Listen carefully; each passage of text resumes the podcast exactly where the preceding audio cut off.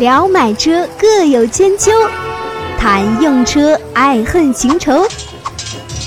百车全说，你听我说。欢迎各位来到今天的百车全说，我是三刀。节目一开始呢，啊，首先把我的一个自营业务的升级版本啊，今天跟大家来聊一下啊。其实大家估计是铁粉都知道，我自己在微信的公众号里面有一个买百车啊，这个业务呢，其实讲白了就是帮大家去买车嘛啊。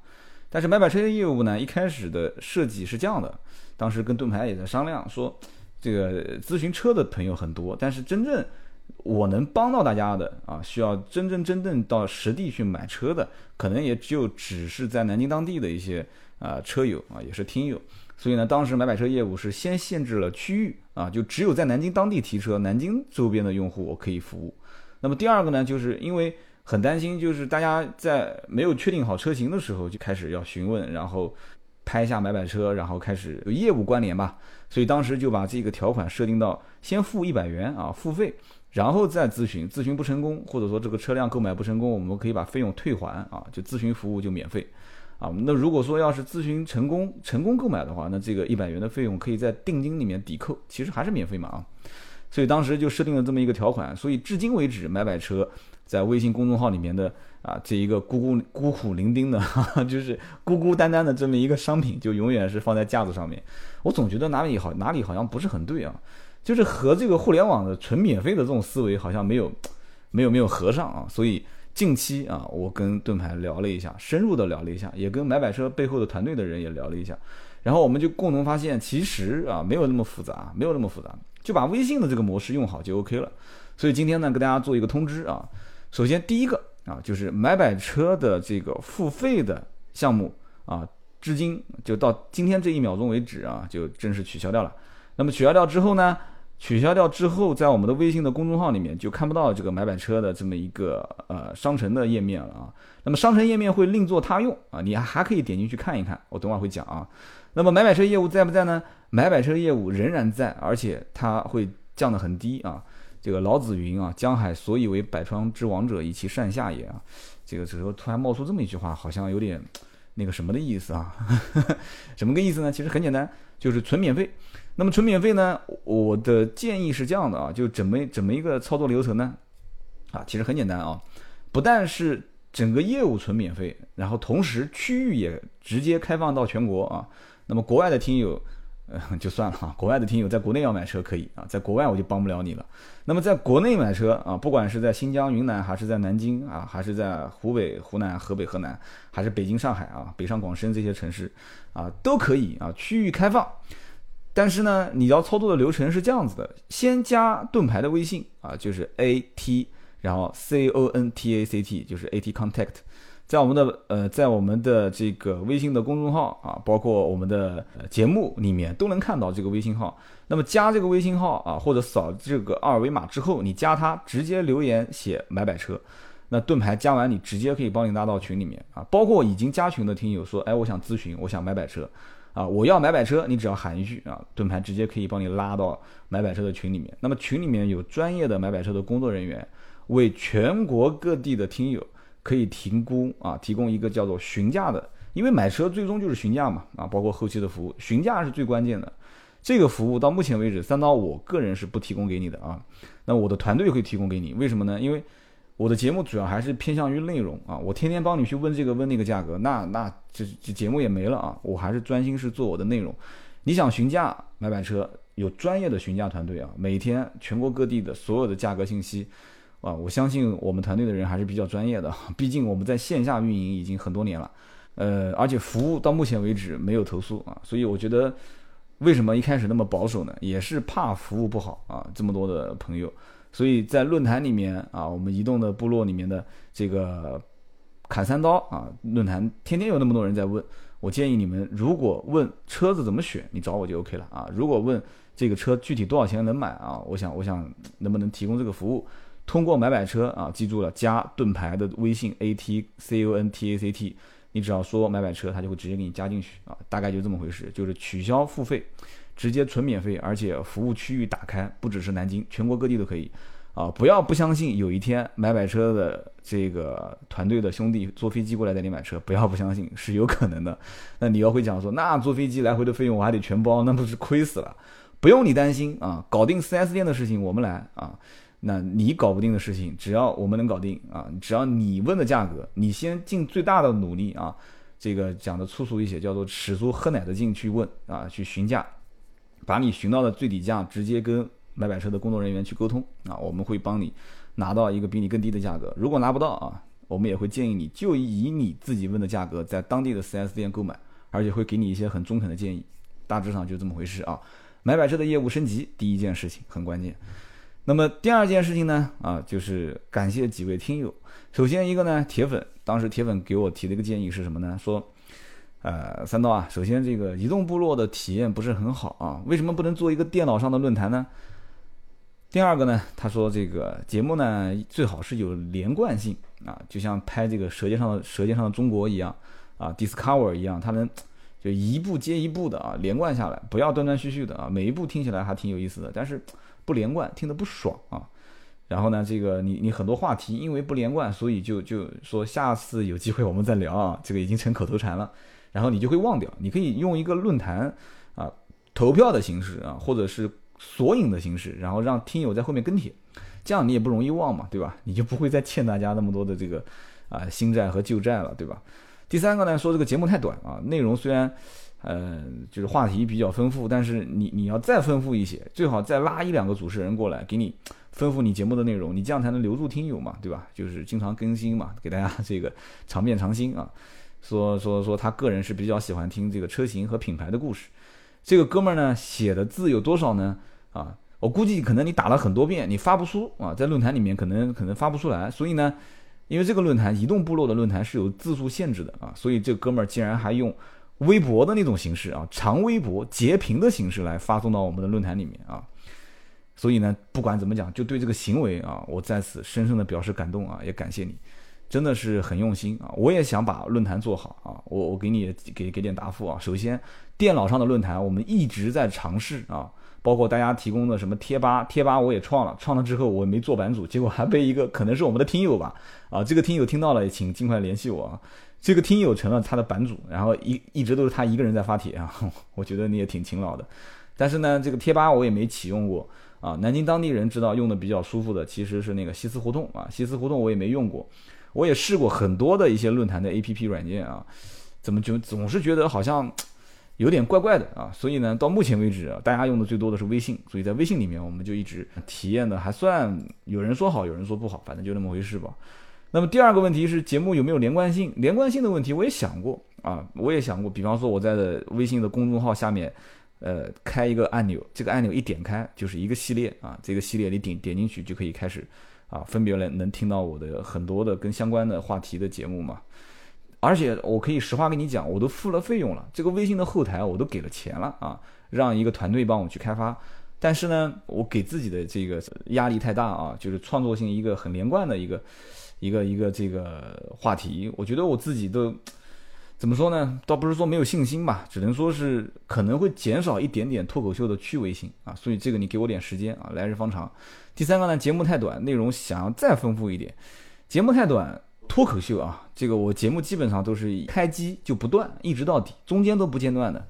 说实话啊，我这个中间要是能放杯水，那就更好了。二三十分钟让我一口气说完，我我自己啊说话我不太喜欢断啊，断了再让我讲，我找不出原来的感觉。所以呢，我在喜马拉雅节目里面的完播率也是比较高的，这也是因为我节目是一口气说完啊。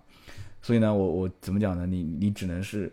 这个适适应啊，适应一下这个节目的节奏啊，内容丰富这个倒没没关系啊，我已经在想办法了，我会让内容更加丰富啊，包括能培养出一到两位，就是就是继续加入百车全说团队的这个能说车的人，我现在也是郑重的希望跟大家宣布一下啊，如果真的只能有这方面才能的人，想要再往这方面发展的，我非常欢迎大家一起来到南京来交流啊，我我倒不是说收徒弟啊，虽然这听起来有点像这么个意思。到南京来交流啊，我也没什么好培训你的，但是我愿意啊，就是通过个人的素养，我可以感觉出啊有没有可能啊，如果有可能的话，可以加入到我们团队里面来啊，这个三刀变成后面就是四刀，你一大刀二刀你应该是不敢用了吧？啊，能带出几个师兄弟啊，四刀五刀六刀，这是我的个人的想法。所以怎么讲呢？呃，第一个听友提出这个建议，我是非常非常感谢。第二个听友他发了个帖子，叫三刀你是个大骗子啊，你你这个标题起的真的很有创意啊！我当时也知道你肯定不会骂我啊，因为我没有骗过任何人。很多人估计可能以为是个小姑娘啊。我把人家给骗了啊，甚至可能把人家肚子啊那个什么了，然后到论坛里面找到我了啊，开始投诉我了啊。你放心啊，我绝对不是这样的人啊，所以这个我也我也不担心啊，我媳妇也不担心啊，刀嫂也不担心。所以这个帖子你发出来之后，真的骗了很多点击量啊。那么点进去之后呢，啊，你把我的很多的这个问题都都给列了一遍啊，我说话不算话的这些问题。当然呢，这个这个我看的也是。内心啊也是很温暖啊，这个也是被被被被你感动到了啊，铁粉真的是铁粉啊，这个这个论坛的帖子如果没有人看到，我建议赶紧上微信百车全说啊公众号，然后进去看这个论坛的帖子啊，我真真的很很感动。那么第三个听友呢，我也要感谢，感谢什么呢？你听说可能我就是随口带了一句，我说可能小孩上学，我最近考虑一下。想想要买买，就是压力很大的情况下买房啊！大家别说说因为做节目挣钱了，所以买房了啊，没那么夸张啊。在顶着压力的情况下，为了小孩上学，我想买一个房啊。所以呢，他给了我一个非常非常详细的建议啊，我非常感谢孙总啊，感谢铁粉。那么今天一直聊到现在十一分多钟啊，史上最长的前奏，很多人估计都不想听了，但是呢。我希望能听下去啊！今天我依依然是拿了六个问题啊，六个听友的问题，其实是不止。为什么呢？因为有好几个问题是两三个听友同时问的啊，基本上都交叉在一起了。所以今天这几个问题很有可能就是啊，各位听友在论坛里面点到的问题，也有可能跟你想问的问题相关。所以呢，今天的问题啊，可能多一些。我今天录的节目也会长一些啊，不要担心。前面我花了十一分多钟啊，聊了这么多，其实不是题外话啊，是很重要的事情。我觉得以后在节目的一开始，我会感谢啊，经常会多的感谢一些听友，因为我看到论坛里面你们发的帖了，啊，我看到一些让我很感动的啊，对我们节目团队整体都有帮助的，我一定要在节目里面感谢你们一下啊，不是我没有看见啊，不是我没有互动啊，因为我回帖一般字都比较少。那行啊，那么今天一开始我就开始把我们的几个问题慢慢的跟大家来啊，通过我的观点讲讲给大家听啊，好像经常我在外面听到有人讲说三刀经常在家里面开坛做法啊。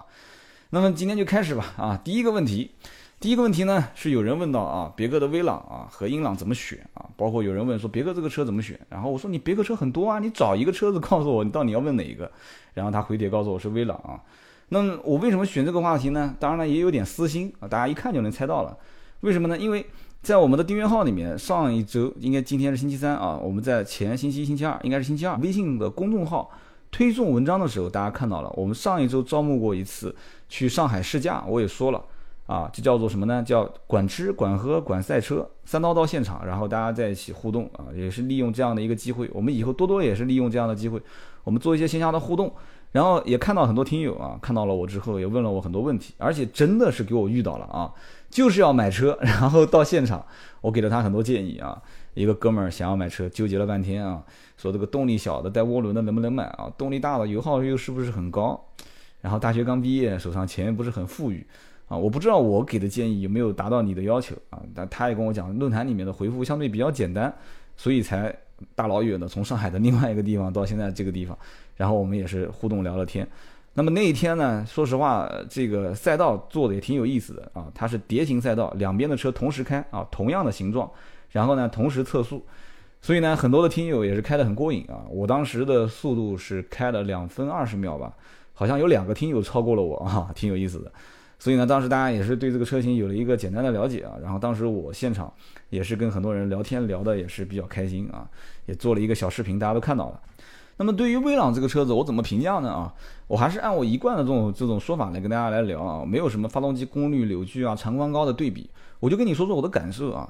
其实通用在目前中国汽车市场上面，大家可以看啊，每一年的汽车销量排行榜，在国内啊，上海大众、上海通用、一汽大众这三家永远是排到前三位的，就是整体销量。当然了，也跟他们的车型的这个这个竞争力有一定关系，也跟他们的车型的这个上下的覆盖面也有一定关系啊。这个就像我们讲的啊，小到刚会走啊，大到九十九啊，就这个基本上都都通吃。就是不管是从三三四十万的啊，还是从五六万、六七万的这些，他们基本上这这三个大的汽车厂商，就是整个一个车系品牌，基本都是覆盖面很广。威朗这个车就是最明显的一个案例啊。威朗跟英朗其实大家一看就知道了啊。呃，英朗和凯越哈，为什么会提凯越？但你一个一个往上看，凯越加个两三万就可以上英朗，对吧？英朗一点五的低配，凯越的凯越其实没什么配置嘛，就自动挡低配高配就两个，一个七万多，一个八万多，就打完折之后啊，就是凯越加个两三万上英朗，然后英朗英朗往上再跳，其实没什么好跳的了，上君威，但是英朗跟君威差的还蛮大的，所以在英朗和君威之间，它需要加一个车型进去嘛。对吧？就要无缝对接，所以它要全方位的去搜寻这个啊，我不知道是八零后还是九零后，就是无缝对接，一定是地毯式的搜索。所以呢，英朗加个两三万上威朗啊，很多人就是这么讲的。所以就是凯越加两三万上英朗，英朗加两三万上威朗。你千万不能拿说英朗的顶配，就是那个最高配置的旗舰型，然后和英和威朗的低配去对比。那你要这样子比的话，那配置没法比了嘛。就像你就好比说你拿大众的迈腾和奥迪 A4L 比一样的。对吧？奥迪 A4L 最低配的，甚至 1.8T 最低配的，啊，那价格也不便宜啊，也要二十多万。然后你把迈腾的最顶配拿过来二点零 T 的，啊，排量也比你好，配置也比你高啊，价格各方面。但是这个有人讲说，你刀哥你比的不对啊，这两个不同的品牌，对吧？品牌就值钱，那这个怎么说呢？品牌值钱，外形值不值钱呢？对不对？这英朗、英朗、威朗两个车，很多人说，那我也分不清楚啊，到底外形值不值钱？外形其实还是很值钱的啊，设计师重新设计一套样板。啊，我个人分析是这样的啊，英朗呢是偏居家，威朗呢是偏运动，而且威朗呢整个是讲究颜值啊，颜值这两个字是很关键的。所以你看这次包括我近距离看了一下威朗，其实我就发现通用啊，就是泛亚这个设计中心的人设计东西啊，可能也是处女座的性格啊，他就是设计东西呢会有一点，就是三百六十度不能让它有死角。你看这车子三百六十度转一圈。我个人觉得外形是没啥问题啊，就是起码在中规中矩当中找到了一点点啊运动的感觉啊。虽然说这是主打运动啊，我是觉得还是设计有点偏中规中矩啊，没有那么太犀利。但是呢，英朗是更加走性价比的路线啊，然后威朗是走打颜值的路线啊，英朗是走居家的路线啊，威朗是走运动的路线，这很容易就比较出来了。然后在两个车子的配置各方面啊，包括发动机啊、动力啊、总成啊啊，整个平台方，大家各自去看啊。网上这种对比的文章太多太多，三刀就不赘述了啊。我个人觉得车的过程当中注意几点就行了。第一点，英朗呢，其实以前老款大家给它取过一个外号啊，这个我也是从小道消息里面了解的 啊，这个啊野路子听说啊，这个叫做白眉鹰王啊，估计可能长期关注。这个英朗的人都知道啊，叫白眉鹰王，为什么呢？它有个鹰嘴，它的前那个瀑布式的前格栅有点像鹰嘴嘛。然后那个灯呢，日间行车灯呢，又像个白眉毛啊，所以叫白眉鹰王。我不知道是不是这么理解的啊？如果我说错了啊，这个英朗的车主不要怪我啊。难难难难道说是因为它的车尾嘛？车尾的那个像小胡子一样的那个是白眉，两个镀铬饰条，然后两个灯是是眼睛吗？啊，应该不是这么对比的。反正不管是头还是尾，反正它就叫白眉鹰王。然后呢，英朗现在的性价比是不错的，新款比老款在油耗方面是做了一个很大的提升啊。威朗其实啊，我不敢讲说在英朗的基础上面说也提升了什么，但是发动机功率跟扭矩你可以看到啊，还是提升了不少。所以呢，英朗、威朗这两个车怎么选，我只能是这么讲了啊，一个居家，一个运动啊，一个简装，一个精装啊，一个主打性价比，一个主打颜值，你只有自己去选择啊。但是你多给他一次试驾的机会，我相信应该你自己会有一个很直接的判断啊，判断。那么大体上就是这样啊，可能还有人更注重说，那以后保养是不是两个车价格都差很多啊？啊，你放心，差不了多少钱啊，估计最多五十一百块钱不得了了，所以你不用担心什么后期维修保养的事情。当然了，说一千到一万，性价比才是王道。这个性价比也不能完全看说，因为老款啊，这个优惠幅度不错，配置也比较高，所以现在才是推荐的好时机。新款上市，这个车子目前优惠就是威朗啊，它优惠幅度也差不多在两万块钱上下啊，现金优惠幅度一万。然后呢，装潢再送个一万，而且各地区域的价格幅度都不一样，基本上在一些大中型城市啊，应该这个优惠幅度就纯现金的优惠幅度是远不止一万的。所以这个车子呢，如果要尝鲜，在现在这个时间段去买，加上这样的一个优惠幅度，我觉得还是可以推荐的。想和三刀互动，你也可以搜索微博、微信“百车全说”。行，第一个问题过啊，我们开始切入第二个问题啊。第二个问题呢，跟车可能关系不大啊，但是呢，跟这个有一个兄弟啊，也是我们的一个铁粉啊，他的人生规划关系比较大。他是这么问的啊，他说小弟我呢，啊，毕业一年了，在办公室做也是做够了啊。我想在学校的时候呢，我参加过很多的类似于促销啊，就是大学的这个业余期间的兼职，我感觉自己比别人更有天赋啊。你指的应该就是销售方面的天赋是吧？他说我现在还是敢想干销售啊，我不知道再去做汽车销售怎么样。本人二十四岁啊，普通的专科学校毕业，二十四岁，那么也就是说是九一年，差不多吧，九一年前后啊。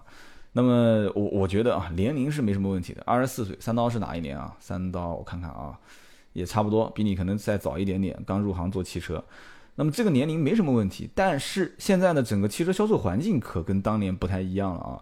首先就是大规模的 4S 店的扩张已经没有了。就是我当年入行的时候遇到的是整个就是整个汽车圈啊，就是中国的汽车圈 4S 店规模扩张的一个膨胀期。这个 4S 店扩张膨胀期有个什么好处呢？就是我能迅速的，比方说进入一家集团，它可能只有三家店，他一看说，哎，哎，汽车很挣钱，而且拿个新品牌也能挣钱，对吧？反正车子都不愁卖啊，而且用这个汽车的经销商品牌，就经营它的品牌，可以再拿土地，房地产那几年也是很挣钱啊。虽然他拿的地不可能开发房地产，但是起码是拿地了嘛，对吧？所以呢，很多老板当时就拿地建经销商。啊，开这个 4S 店，所以就提供了很多的就业的机会，啊，对于我们这种已经在行业里面的人来讲，就提供了很多的升职的机会。哎，很简单嘛，我在原来老店干个两年啊，或者干个一年，感觉还不错。他把我调到新店去的话，只要去建店，建新店，基本上都会给你职位啊，都会就会，不管是涨一级也好，还是涨两级也好，肯定是会给你升的啊，薪资各方面待遇都会升。而且新店的培训机会也很多啊，厂家也会给你培训啊，4S 店内部也会有培训。但是现在的环境不一样了啊，首先没有大规模的经销商集团的扩建，相反啊，你知道其实我想讲什么？就是经销商现在日子一一天不如一天啊，4S 店的老板现在心思很多都不在卖车上面了，都在想办法另谋出路了。所以这个时候你说你做汽车销售能不能挣到钱，能不能干啊？你要特别喜欢汽车，特别想在上面去。呃，发挥个人能力的话啊，实现你的梦想啊，干得很有兴趣，那你可以去干，但是很辛苦，很辛苦啊！你要如果说现在能接受说很辛苦很辛苦，结果可能月底还被老板扣了百分之三十的薪水啊，每天晚上可能九十点钟回家，甚至十一点回家，其实也没那么夸张了，但是六七点肯定是不行啊，一般大多数都会加班。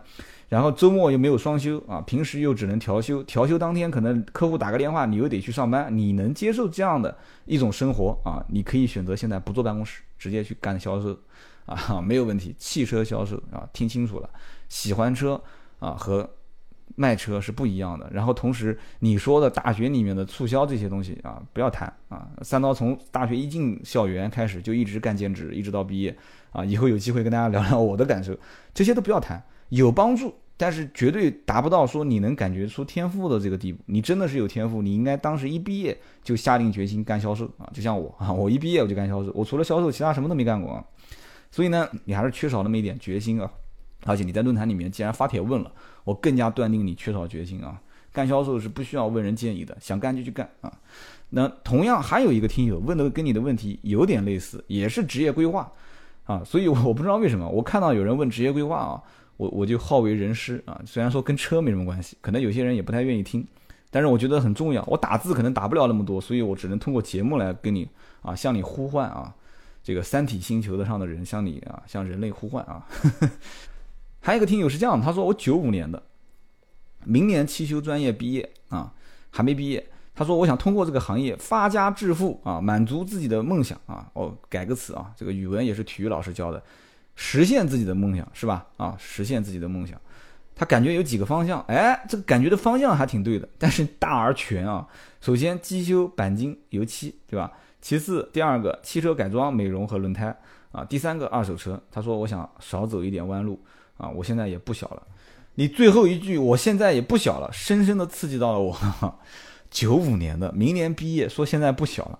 啊，而且他一开始还说是听我三十岁的那一期讲的那个桑塔纳嘛，啊，走遍天下都不怕桑塔纳的历史那一期节目啊，他说很很有感悟啊，我就这么跟你讲啊，首先，没有人在一辈子的工作过程当中说能少走弯路的啊，即使你认为少走了啊，可能你现在走的就是弯路啊，所以呢，我我不知道该怎么去跟你解释这个话，但是你说的这三个方向，我觉得都没有问题，但是你一定要下定恒心，只往一个地方钻，为什么呢？我觉得你的机修、钣金跟油漆这个方向和改装美容和二手车这三个方向啊，你进到哪一个行业，最终最终都是互通的，啊，一点都不夸张。二手车行业里面的人，他是需要你有机修、钣金、油漆这个经验。你如果有的话，你干二手车其实很顺啊。你去看一个车子是不是有事故啊什么的都很顺啊。你如果做汽车改装美容，我可以百分之百的拍着胸脯的跟你讲。你将来这个店的老板啊，或者说你自己就是老板，他一定会有二手车的业务。现在目前所有的做美容改装的这些轮呃换轮胎的这些店，换轮胎可能还好啊，就是但是就专业换轮胎的店老板可能不做二手车。我跟很多换轮胎店老板聊过，为什么呢？你想他都去换轮胎了，他怎么会把这个车卖掉呢？他换了轮胎不就想通过这个新轮胎继续开吗？对不对？所以换轮胎的老板做二手车的可能性不大，但是改装的美容的这些老板。就是去收购二手车的很多，因为他有一些长期过来洗车啊什么的客户，啊，他会跟他聊说这车卖不卖啊？啊，看这车保养的不错啊，美容各方面都不错，而且能愿意。有人讲说那美容改装呢，一般这些车主都美了容了，他还卖车干嘛呢？你要反过来想啊，能接受得了美容的啊改装的这些车主，一般正常都这个购车的能力都在现在开的这台车之上。啊，就是还有一点闲钱，你要如果一点闲钱都没有，你改什么装、美什么容呢？所以这些客户是很容易在短时间内升级更换他的车辆的这些人，所以美容店啊、改装店的老板收购二手车是有可能的。所以最终的结果，你可能都会走到二手车这条线上。那么你说我一上来就要做二手车，有没有可能性？也有可能，那你就从小工开始做起嘛，对吧？什么都不会啊，先帮人忙啊，然后慢慢慢慢学啊，不要着急。所以呢，一开始帮两个啊这个铁粉听友做了一个人生规划啊，所以大家就是不知道你们听的是什么感触啊，反正我的感触是很深啊，因为回到回想到了当年的我。那么下面一个问题啊，有个听友是这么问的，他说：“刀哥啊，这个粉丝雪地啊，下雪的雪，雪地贵请啊，贵请啊提问啊，老婆催着要买车了。”我跟你这么讲啊，这个以后千万不能这样啊！我今天不是破例啊，今天我是冲到他老婆说催着要买车我才讲的。那他是这么问的，他说：呃，我现在考虑标致四零八啊，速腾一点四 T 啊，四零八是一点八啊。那么四零八的落地价格是十五万啊，速腾一点四 T 的落地价格是十六万六。我相信应该有很多的听友都在纠结这两款车怎么选啊。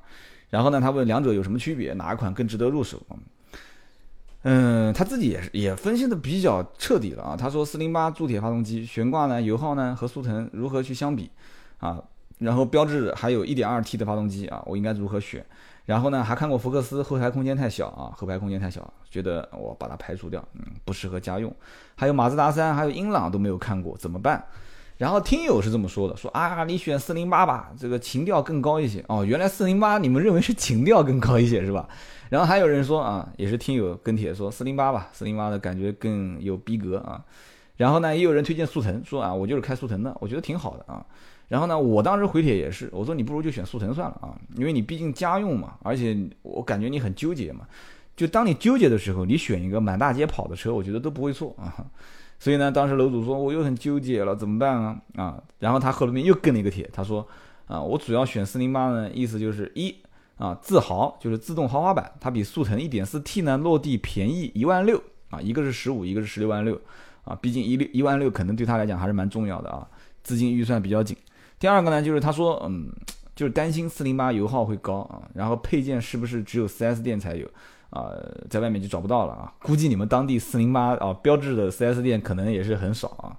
然后呢说。如果选速腾，速腾的双离合变速箱会不会真的有毛病啊？毛病是不是很多？两者主要主要的区别是什么？两者主要区别，我曾经听过一个汽车节目，我记不得是叫什么名字了啊，就是一直不推荐买涡轮增压，不推荐买双离合变速箱啊。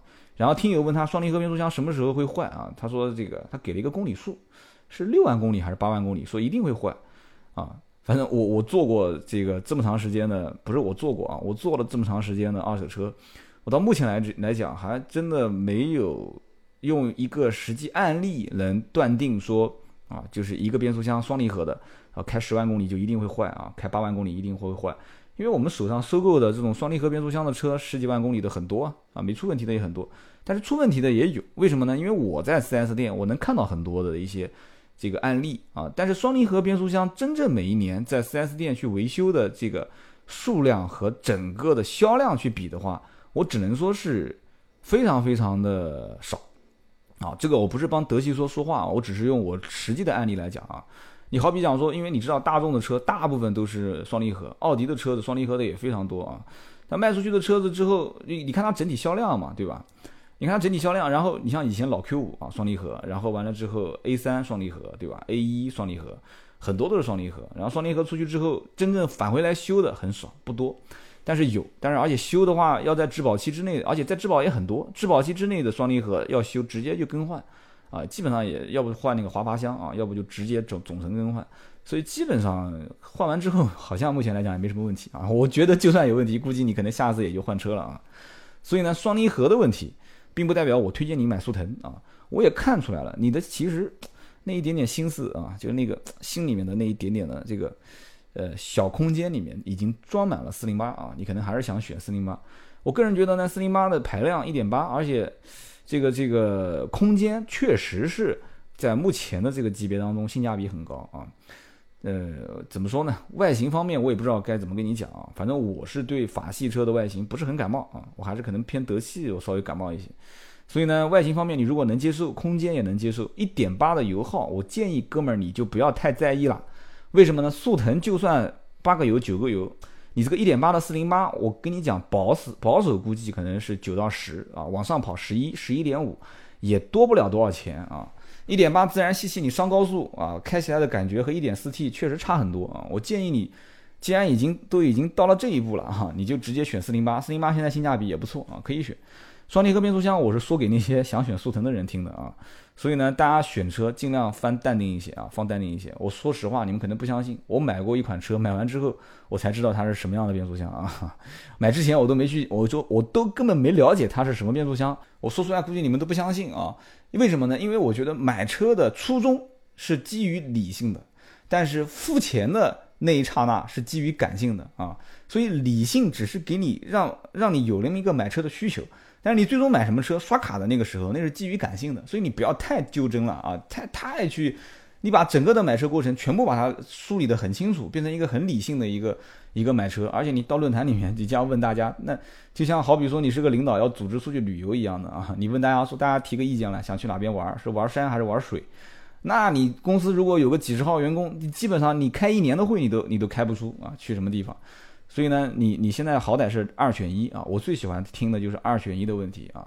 二选一的话，四零八跟速腾，我目前来讲，你加上自己的初衷，我建议你还是回归四零八啊，赶紧刷卡，赶紧开啊，早买早享受啊！有哥们儿问，他说这个 4S 店送的贴膜怎么样啊？他说刀哥刚提的新车，4S 店呢赠送贴膜，网上说呢，网上说送贴膜质量都不好啊，自己贴好的呢，想贴个好的呢又太贵了啊，再花钱可能压力比较大。所以呢，便宜的呢怕质量跟 4S 店送的差不多啊，贵的又贴不起，所以呢，我不知道到底该怎么办，求分析一下啊。然后呢，他又后来回了个帖啊，他说论坛上面讲说贴膜可以降低车内温度，简化内饰的老化啊，前挡风玻璃可以降低视觉疲劳，是不是真的啊？我这个不是黄西的节目，是真的吗？带你去实验一下啊。通过我的经验判断，我来跟你讲啊，首先。降低车内温度确实是有啊，有一定的效果。这个我不管是网上的实验也好，还是我亲身经历也好，呃，确实是。但是这个我觉得很简单，只要是车身玻璃的颜色加深，它的温度自然车内有降低那么一点点是很正常的啊。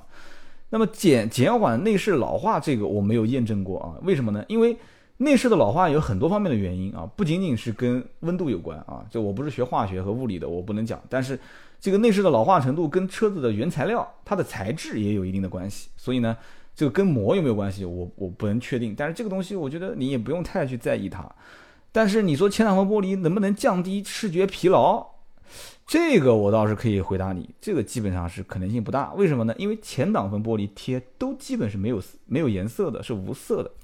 而且有人讲说前挡风玻璃是减速玻璃，我到现在为止也没搞懂这个减速玻璃是什么个概念。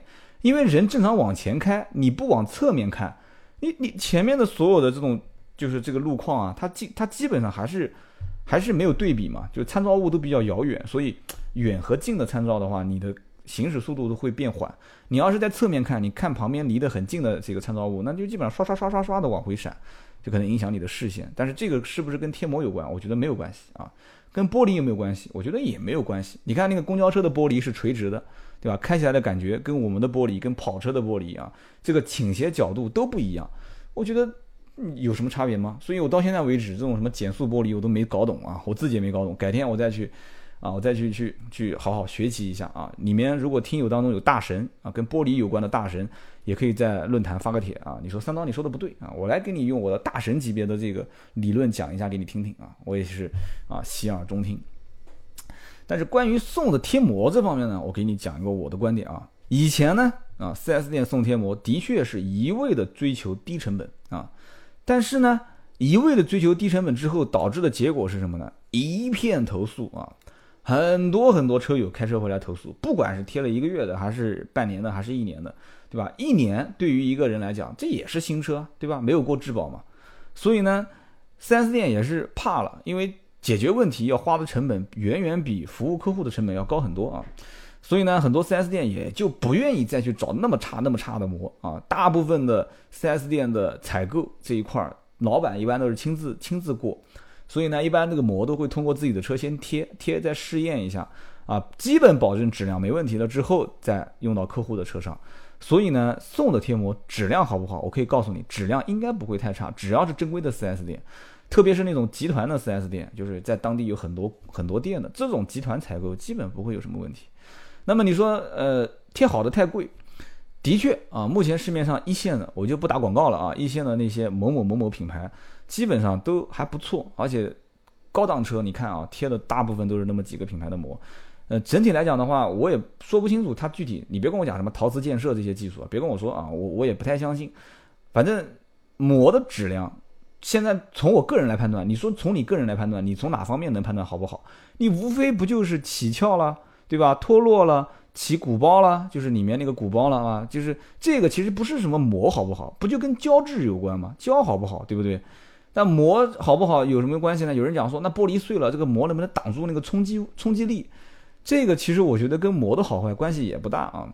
所以呢，这个膜是一个，呃，怎么讲呢？就是是一个没有把它公开化的。哪天有机会，我请个专家过来跟大家来讲，就是这里面的质量和它的这个材质构造没有公开化的这么一个又简单又不简单的一样东西。所以呢，4S 店现在目前中高档车啊，像奔驰、宝马、奥迪再往上。送的膜的品牌基本都比较雷同了啊，大部分都是那么几个主流品牌。为什么呢？因为他们要控客户满意度啊，就这几个品牌经过这么多年的市场检验之后，这个怎么讲呢？品质基本上还是比较恒定的啊。那么还有一些胆子比较大的啊，一般都是定向采购一些品牌，这可能牌子可能外面没听过，他们就是没有比较嘛，所以他会告诉你这个膜八千八百八，一万八千八啊，反正就是这样子。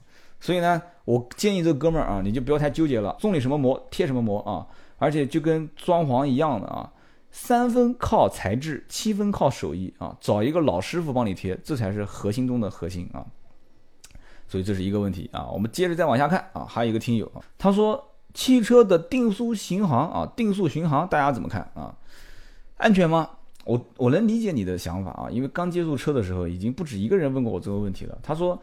你想想看，这个车子自己定到一个速度，再踩油门往前跑，万一要是失失控了怎么办啊？踩了刹车也没有用，对不对？这个某某品牌的车就出现过这种情况，踩刹车也没有用。但是它不一定是定速巡航，它是踩了油门之后松掉，踩刹车都没有用啊。那么安不安全？我只能告诉你，如果定速巡航某一个品牌的厂商出现一起不安全的隐患啊，那我只能告诉你，你恭喜你啊，你中招了啊。不是恭喜你中招了啊，就是恭喜你，你会载入史册。为什么呢？因为任何品牌定速巡航的设定，都是任何一个啊，你想中断它的这个意图操作，它就会以此命令为首要命令，中断定速巡航啊。包括大家玩过定速巡航的人知道啊，包括你像呃日系车有一个按钮 C 开头的，点一下可以取消掉啊。你像很多的那种拨杆式的定速巡航，只要往回拨一下啊，也可以取消掉啊。踩刹车也可以取消掉啊。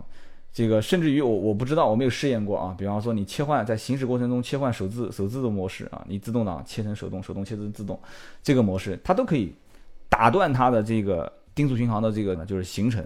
所以定速巡航是一个极其容易被干扰取消掉的这么一个设置。所以呢。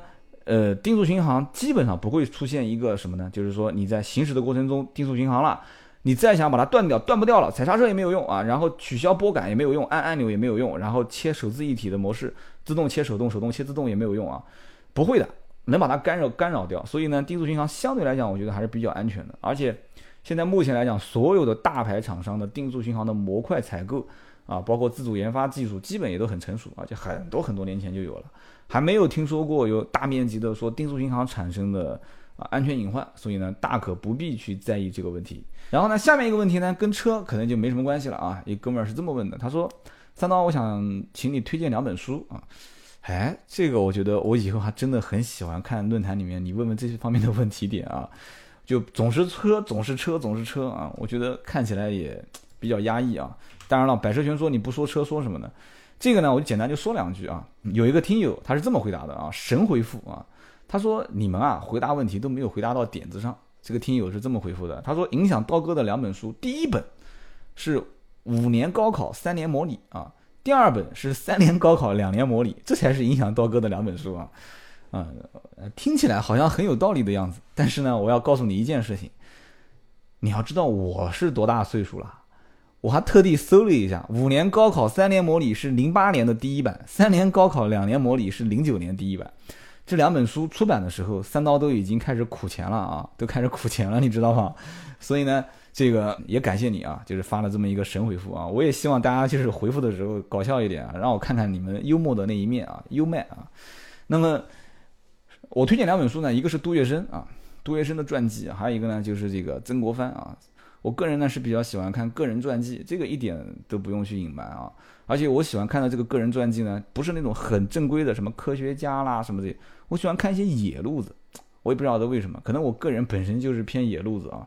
然后呢，杜月笙的这个传记呢，我看过很多版本啊，我自己可能都把它都能把它这个这个，就是很多版本有的写的是一样，有些部分又不一样，我就能把它就有的时候重叠的部分能把它梳理出来。我在大学的时候呢，每天晚上在宿舍。熄了灯之后，啊，我最多的时候是干两件事情啊，应该是干三件事情啊。第一件事情呢，就大家都喜欢听我讲鬼故事啊，我的鬼故事讲的比较好啊，现在这个一点不嚣张啊。这个你你要能认识我的以前老老宿舍的这个舍友，你就知道了。每天晚上有人给我把这个这个叫什么麦片泡好，就是为了晚上让我早点开讲，把灯关了讲鬼故事啊。第二个呢，就是喜欢听我讲。啊，就男同志都喜欢听的那个什么笑话啊，这个我段子也比较多，他们喜欢听我讲这个笑话啊。这个王自健讲段子就是现在才流行的，我们那个很早就已经听我讲这个笑话了，但是这个笑话一定要带点颜色啊，不带颜色大家不喜欢听。第三个就是喜欢听我讲人物自传啊，这个我讲人物自传一般都是连续几天的几十几天，可能就是这个版本啊，就一直在不停的讲讲讲啊，然后且听下回分解啊。所以呢，这个我回头想想看啊，我这个脱口秀可能也就是当年宿舍的那个时候给练起来的啊。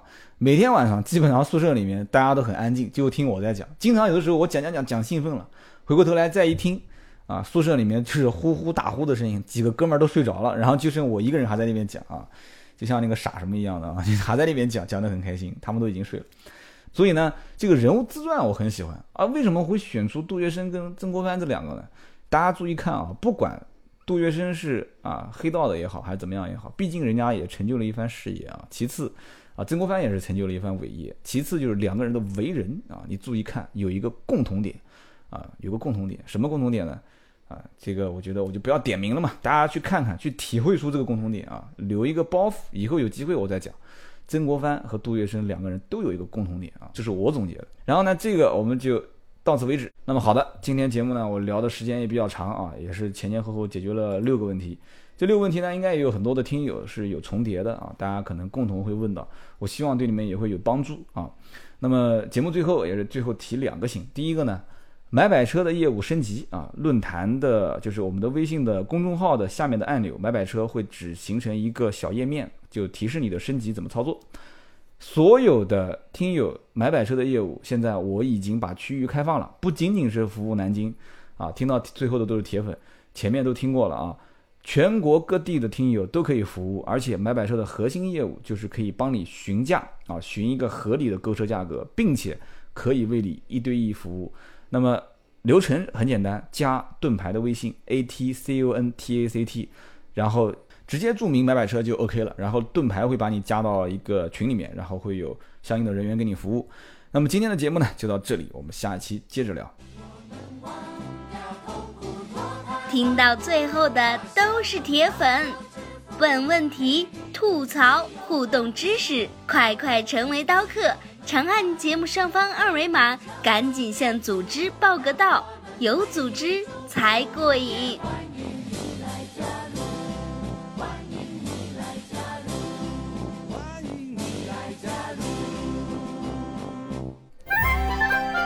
本节目由斗志文化制作出品。